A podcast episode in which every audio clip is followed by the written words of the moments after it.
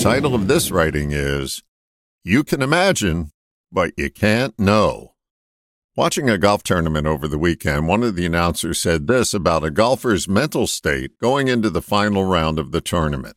I can imagine how he's feeling.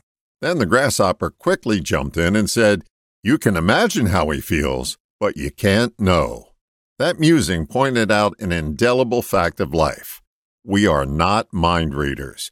Yes, we can have an opinion, an imagining, or a hallucination about how another feels, but we can never know.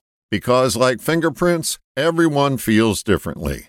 Even identical twins faced with the exact same set of circumstances at the exact same time will have different sensations going through their body, even though they may have the same name for their feeling.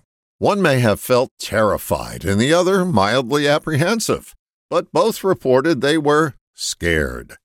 Scared for one is different than scared for the other, but too often we claim to know how someone feels when they say they're scared.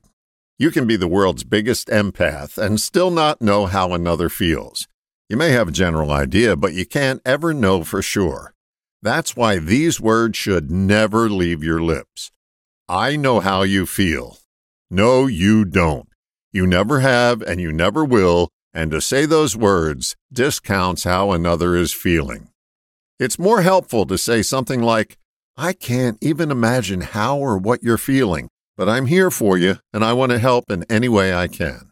That's being supportive rather than spouting an ineffective, I know. Words do matter, and your choice of them can offer comfort or make someone feel worse. Removing I know how you feel will make your efforts of comfort more effective and more real. All the best, John.